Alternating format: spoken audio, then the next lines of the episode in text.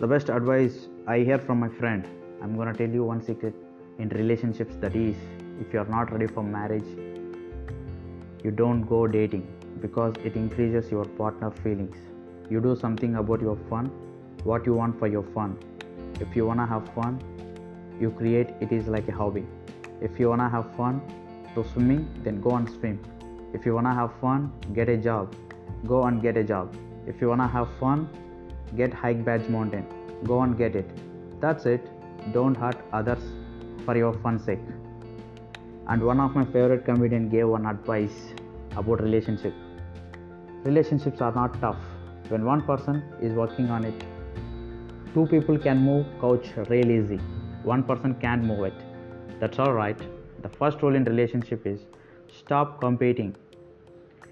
Think her success is your success and your success is her success. Keep in your mind. Never blame your partner. Like this, your relationship will stand forever.